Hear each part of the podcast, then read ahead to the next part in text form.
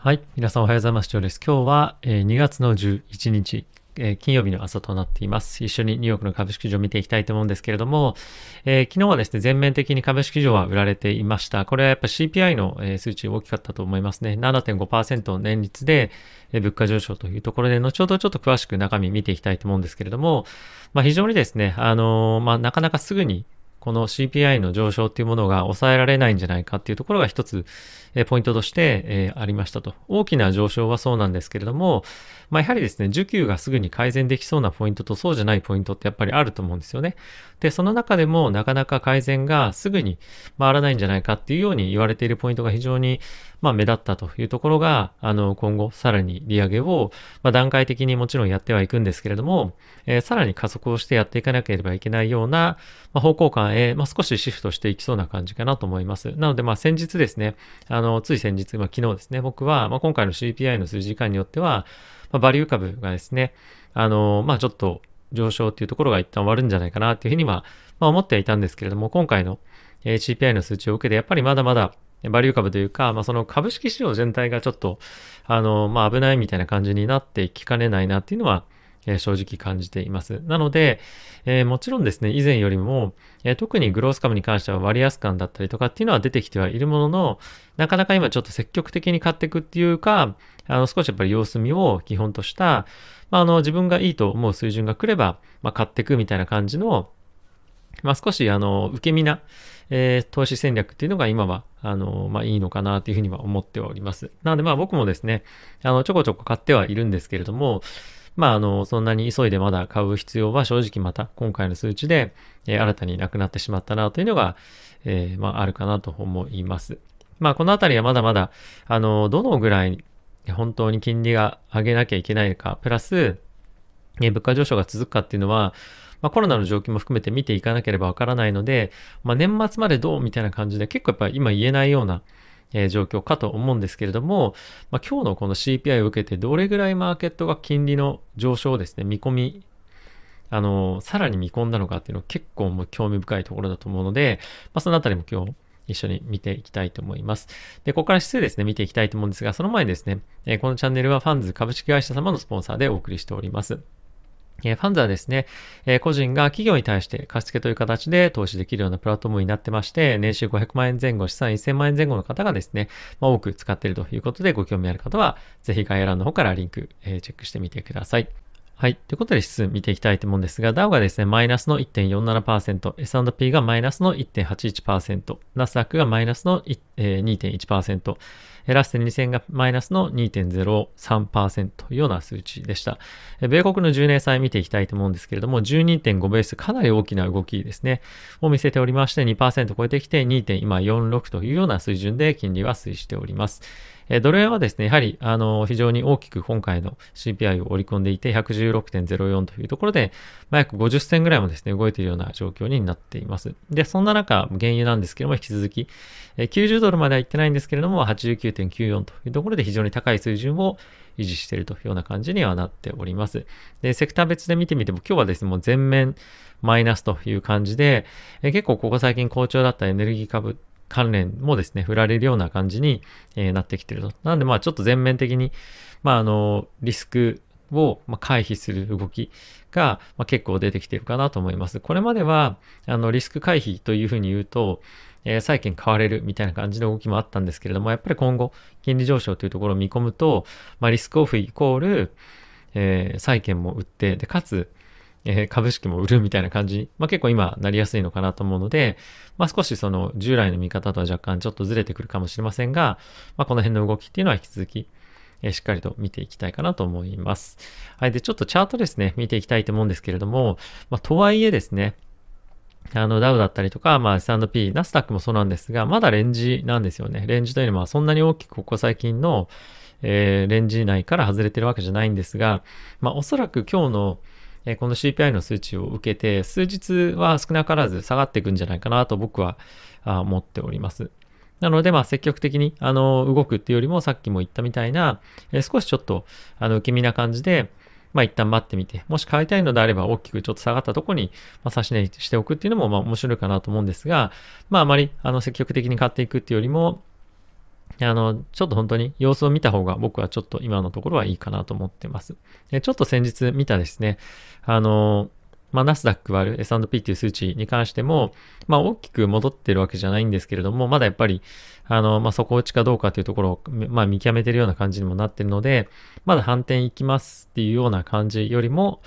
まあ、ちょっとまだ、あの、そこの判断は、えー、ちょっと待った方がいいのかなっていうのは、まあ、ちょっと今回の動きでは、えー、感じました。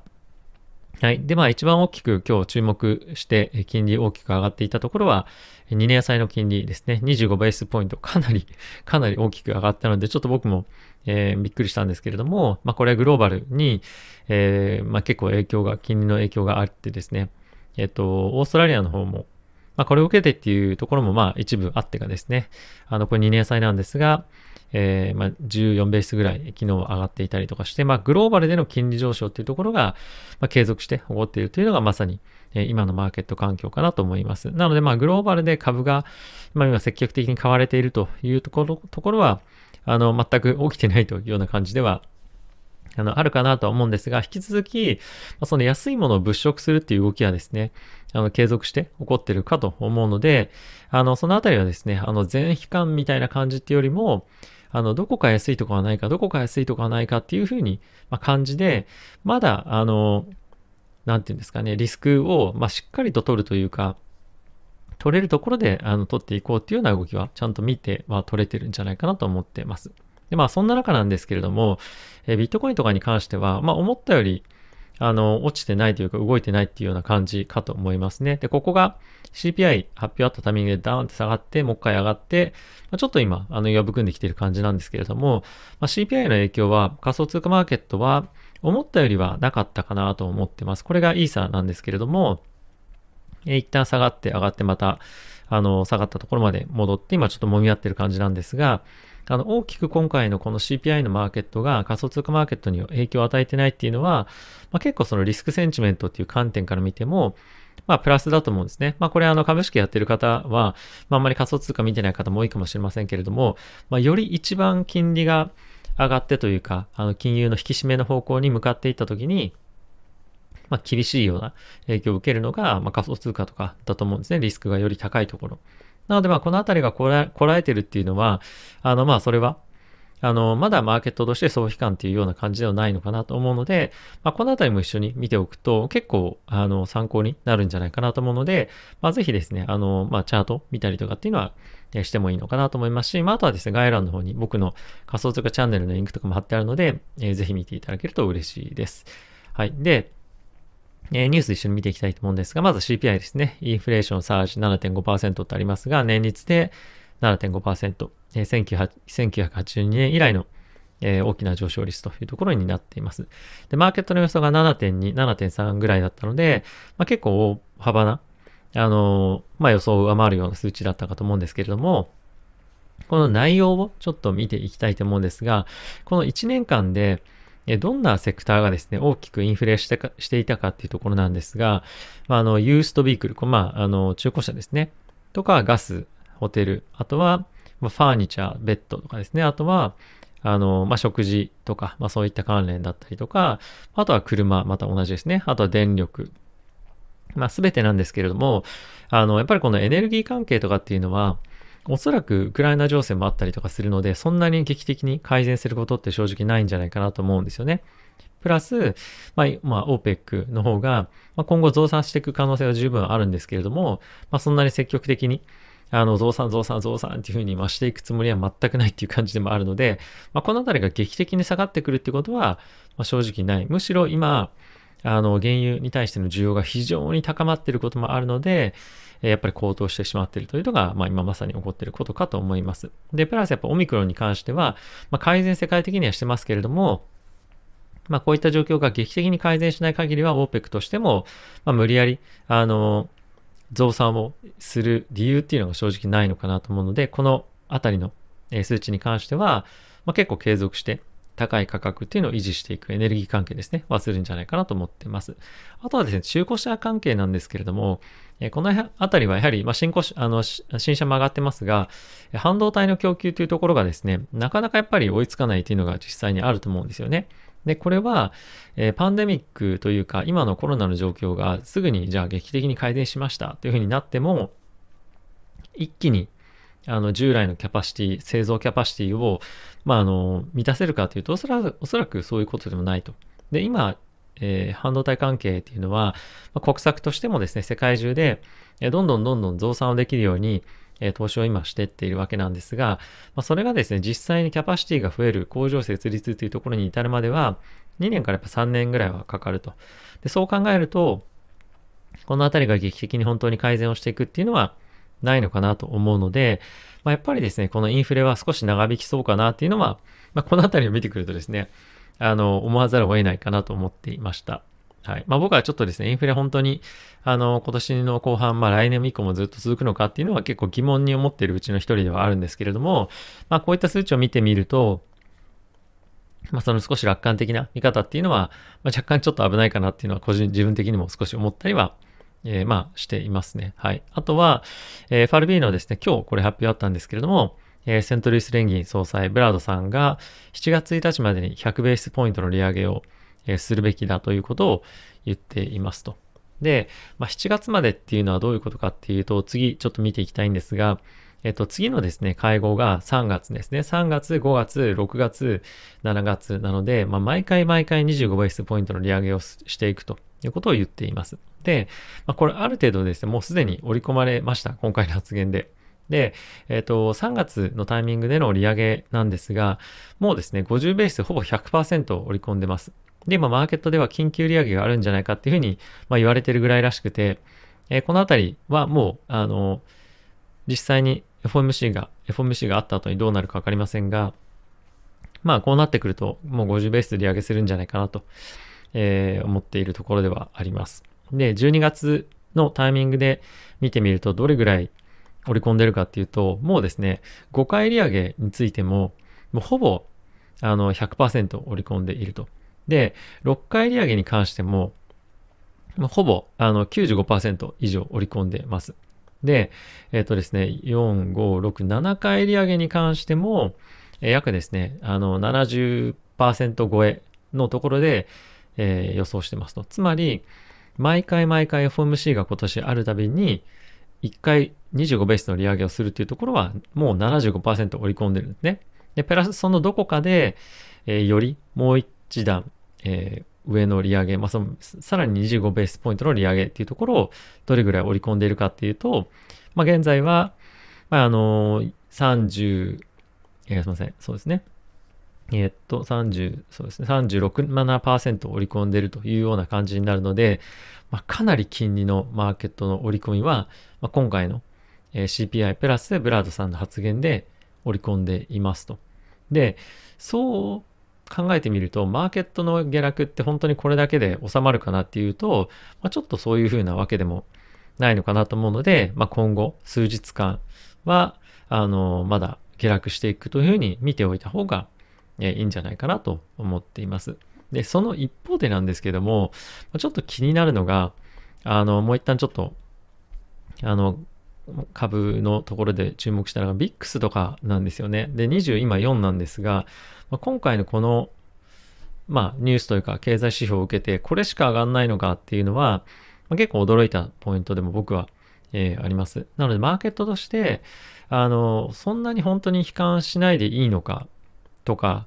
は、あの、ちょっとどういうふうなふうにこれを捉えていいかっていうのはちょっと難しいなっていうふうに、まあ、正直感じてます。なので、まあそういう時は過度にリスクを取らないっていう方が、まあ安全策だとは思うので、あの、積極的に動くよりも、どういうふうにこの事象を捉えたらいいのか、さらに来週の FOMC の議事録があるんですけれども、そこもちゃんと見ていくというところが、ま必要になってくるかなと思うので、やっぱり少し株式のアクティビティは、まあ、この1週間また、えちょっと落ちちゃうんじゃないかなと思っています。はい。まあ、あの、結構難しい状況続くと思うんですけれども、あの、焦って何かするというよりも、まあ、ちょっと今様子見を見ておく方が僕はやっぱりいいかなと。で、えー、ここからですね、あの、ウォーストリートジャーナル見ていきたいと思うんですけれども、えー、今ですね、まあ、非常に世界情勢の中で気にされているロシアとウクライナの問題なんですけれども、えー、ロシアがですね、えウクライナ国境の近辺で、えミリタリードリルというふうにまあ言う、その実演っていうんですかね、演習ですかね。あの、軍事関係の演習を今やり始めたということですね。あの、すぐにでも今、えー、攻撃が始まる、侵略が始まるとかっていうわけではないんですけれども、まあ、かなりそこに近い状況になってきてるんじゃないかというふうに、まあ、今見られ始めました。なので原油に関しては、えー、もしですね、攻撃が始まったら120ドルぐらいまで上がるんじゃないかっていうような、まあ、記事も出ていたりもするので、えー、ここから大きく暴落を短期的にするってことはないと思うんですけれども、まあ、引き続きここが高い位置で維持されるようなことが、まあ、あればというかあると思うんですが、えー、株式市場としては、あの、やっぱりそのインフレをさらに強く意識せざるを得ないのかなっていうのは、え、思っております。はい。まあ、このあたりは、あの、正直ちょっと荒れ模様が続くとは思うので、あまり楽観的な見方はできないんですけれども、まあ、一つ、あの、必ずし見ておかなければいけないようなポイントかなと思っております。で、もう一つその一方でアジアなんですけれども、えー、中国がですね、貸し出しについて結構積極的にまたやってきていますよというのが記事になっていました。で、中国に関しては、これまあ世界中かもしれませんが、1月というのはですね、非常に貸し出し、貸し付けっていうのを積極的にやる月でもあるんですね。なのでまあ今回ドーンというふうに、あのまあちょっと下に行くとチャートがあるんですけれども、えー、貸し出しっていうのがあの行われているような状況では、えー、あります。ただしまあこの後どれぐらい積極的に貸し出していくのかっていうのは、まあ、注目していかなければいけないようなポイントではあるんですけれども、まあ一つその世界中で大きく金融引き締めをやっている中、まあ中国はですね、金融緩和をやってくれているというのは、まあこれは一ついいニュースになるんじゃないかなと思いますし、オリンピック終わった後に中国がどういうふうに経済活動に対して前向きに、えー、行っていくのか、前向きに、まあ、あの、政策を変えていくのかっていうのは一つ大きな起爆剤にもなると思うので、まあ、しっかりとこのあたり見ておきたいかなと思っております。はい。あとはですね、あの、世界各国いろいろと、えー、オミクロン関係は、まあ、前向きなというか、積極的に経済をオープンにしていこうというような話が多いので、まあ、このあたりがどういうふうに、経済に影響が出てくるのか、このあたりはちょっと、あの、物価上昇が大きくドーンと伸びている段階で、まあ、あまりそんなに、あの、そこがしっかり伸びてるから大きく、あの、株価上がるみたいな感じは、まあ、短期的にはないかもしれませんが、非常にやっぱ重要なポイントではあるので、まあ、経済状況各国ですね、どういうふうに、動いていくのか、動いていこうとしているのか、まあ、追っていきたいかなと思います。はい。で、まあ、その原油関係の話なんですけれども、OPEC がですね、2022年の世界原油需要は拡大を予想というところで、えー、出していました。で、これは、あの、非常にいいことで、やっぱりこの需要拡大を予想していくことで、まあ、さらに増産増産っていうふうに話をですね、まあ、世界から圧力がかかるので、まあ、このあたりは前向きな、あの、原油価格を下げる一つの要因にはなるかと思うんですけれども、まあ、結構こういったニュースはもう数ヶ月前からずっと出ていたにもかかわらず、まあ、この OPEC プラス OPEC プラスっていうですね、えー、国に、国々に関してはまだオミクロンがま落ち着いてないということもあるので、まあその辺は積極的にやっていく必要もないし、えー、世界的な原油が足りてないという状況は、まあ我々の、あの、興味の範疇にはないみたいなコメントがあったので、まああの、原油価格の高騰っていうのは、まああの、これだけで、えー、簡単にまあ下がってくるとは思わないんですけれども、まあこのあたりのニュースも、まあ一緒に見ながら、プラスこれに対してどういうふうに OPEC、OPEC プラスが反応していくのかは見ておきたいかなと思っています。はい。で、あと企業の、まあ、業績っていう観点から見ると、えー、このですね、コカ・コーラとペプシが年内の見通しで警告というところで、えー、コスト高が利益圧迫してますよと。あとは結構ですね、あの先日ツイッターも広告の収益がなかなか伸びていなかったりとか、まあ、あとは今日確か決算あったと思うんですけども、まあ、ファームの、まあ、経済というか、業績の見通しだったり、実質も、まあ、そんなに、あの、芳しくないというところで、結構ですね、あの、決算、大型銘柄のところがミスするところも、まあ、そこそこ出てきたりとか、あとは見通しをそんなによく見れない企業っていうのが結構、まあ、正直目立った決算に僕はなったかなと思います。もちろん、決算を超えてきているところも多くはあるんですけれども、これまで非常に我々が見てきた、あの、アップビートなですね、決算っていうのは、まあ、全く見られなかったかなと思ってますね。プラス、まあ、決算良かったところに関しても、えー、必ずその後もフォロースルーでずっと買われてるっていうことはやっぱりなくて、結構厳しい値置きを、してるところが多かったと思います。皆さんも、あの、持ってる銘柄でもですね、マイクロソフト、グーグルとかもそうですが、やっぱりレンジを抜けきれない、プラス、えー、決算の上昇を全部打ち消してるっていう銘柄も少なくないと思うんですね。なので、まあ、決算だけでやっぱ今判断できない状況には、まあ、あるというところは一つやっぱりもう一旦あの理解しないといけないなというか注意しないといけないなというふうに思っていますし、あの、まあ、安くなってきたから買うっていうのは僕は全然いいと思うんですけども、あの、それが短期的な利益をもたらすかどうかっていうのはまた別の話だと思うので、まあ、今買うのであれば非常に長期的に、えしっかりと見越しながら、でも買える水準で買うというところが鉄則になってくるかなと思います。結局はですね、あの、エントリーで、あの、エントリーの価格がいくらで入るかっていうのは非常に、あの、投資をしていく上で重要なので、あの、安い時に買うのは重、あの、非常に本当に大切なんですけれども、本当に安いと感じているところが安いかどうかっていうのは長期的に見てわかんないので、あの、まあ、自分が、ま、いろいろリサーチしたりとかしていく中で納得感を何か見出せるようなことがあればですね、まあ、あの、入っていくのも良いですし、そうじゃなければ、ま買わない。まあ、あとは、えー、こういう非常に少しベアマーケットの感じがあるときには、まあ、キャッシュをしっかり、まあ、持っておくっていうのも一つやっぱ重要なポイントだと思うんですね。なので、ま、今から売ってキャッシュを作るとかっていうよりも、まあ、コツコツ毎月入ってくる資金を、まあ、あの、少し貯めておくことで心の余裕を持たすっていうのも非常にやっぱ重要かなと思います。やっぱり投資を継続していく上でですね、心の、あの、なんか安らかさみたいなのがなくなると結構投資をしてても辛いと思うので、まあ、そこはですね、あの結構ちゃんと、まあ、メンタル的に、まあ、変になったりしないように、えー、しっかりと、まあ、環境を整える自分の状況を整えるというところも合わせて、えー、まあ、投資だと思うので、まあ、しっかりと取り組んでいっていただけたらなと思っております。はい。ということで皆さん今日も動画ご視聴ありがとうございました。また次回の動画でお会いしましょう。さよなら。